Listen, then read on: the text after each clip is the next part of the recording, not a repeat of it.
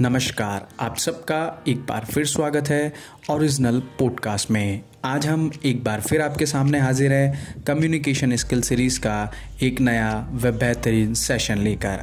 हमें उम्मीद है कि ये सेशन आपको पसंद आएगा और यह आपके जीवन को बेहतर से और बेहतर बनाने में आपकी मदद करेगा। तो आइए शुरू करते हैं इस बेहतरीन सेशन को और जानते हैं इस बेहतरीन स्किल के बारे में। कभी भी किसी को क्रिटिसाइज़ ना करें। जी हाँ कभी भी किसी को क्रिटिसाइज़ ना करें।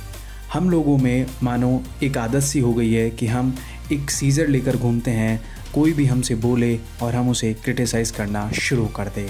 ये गलती कभी ना करें। सफल लोग इस गलती को करने से बचते हैं। वे हमेशा दूसरों को क्रिटिसाइज़ करने से बचते हैं और एक आम इंसान हमेशा दूसरों को क्रिटिसाइज़ करता रहता है। सफल लोगों को यदि किसी को क्रिटिसाइज़ करना भी पड़े तो वह हमेशा सैंडविच मेथड का यूज़ करते हैं। सैंडविच मेथड कहता है कि जब भी आपको किसी को क्रिटिसाइज़ करना पड़े तो आप ऊपर और नीचे प्रशंसा की ब्रेड लगा दें और बीच में आलोचना की चीज़ लगा दें। इससे सामने वाले को बिल्कुल भी बुरा नहीं लगेगा और आपकी बात उस तक आसानी से पहुँच जाएगी।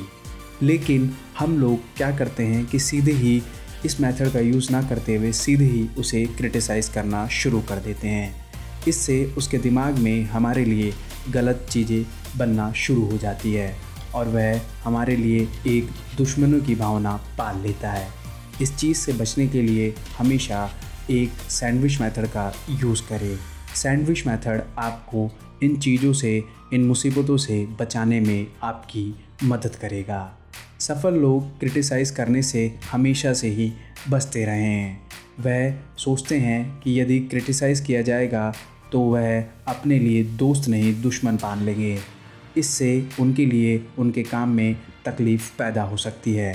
वहीं एक आम इंसान इन सब चीज़ों को ना सोचते हुए हमेशा ही लोगों को क्रिटिसाइज़ करता रहता है और हमेशा उसके काम में बाधाएँ उत्पन्न होती रहती है। क्योंकि जितने ज़्यादा दुश्मन होंगे, उससे आपके काम करने की बाधाएँ भी उतनी ही अधिक होगी। और जितने ज़्यादा आपके प्रशंसक होंगे, आपको काम करने में उतनी ही आसानी होगी। हमेशा लोगों को क्रिटिसाइज़ करने से बचें और यदि करना भी पड़े तो आप सैंडविच मेथड का यूज़ करते हुए लोगों को क्रिटिसाइज़ करें।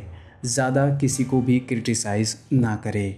हमेशा क्रिटिसाइज़ करने से लोगों को बचे।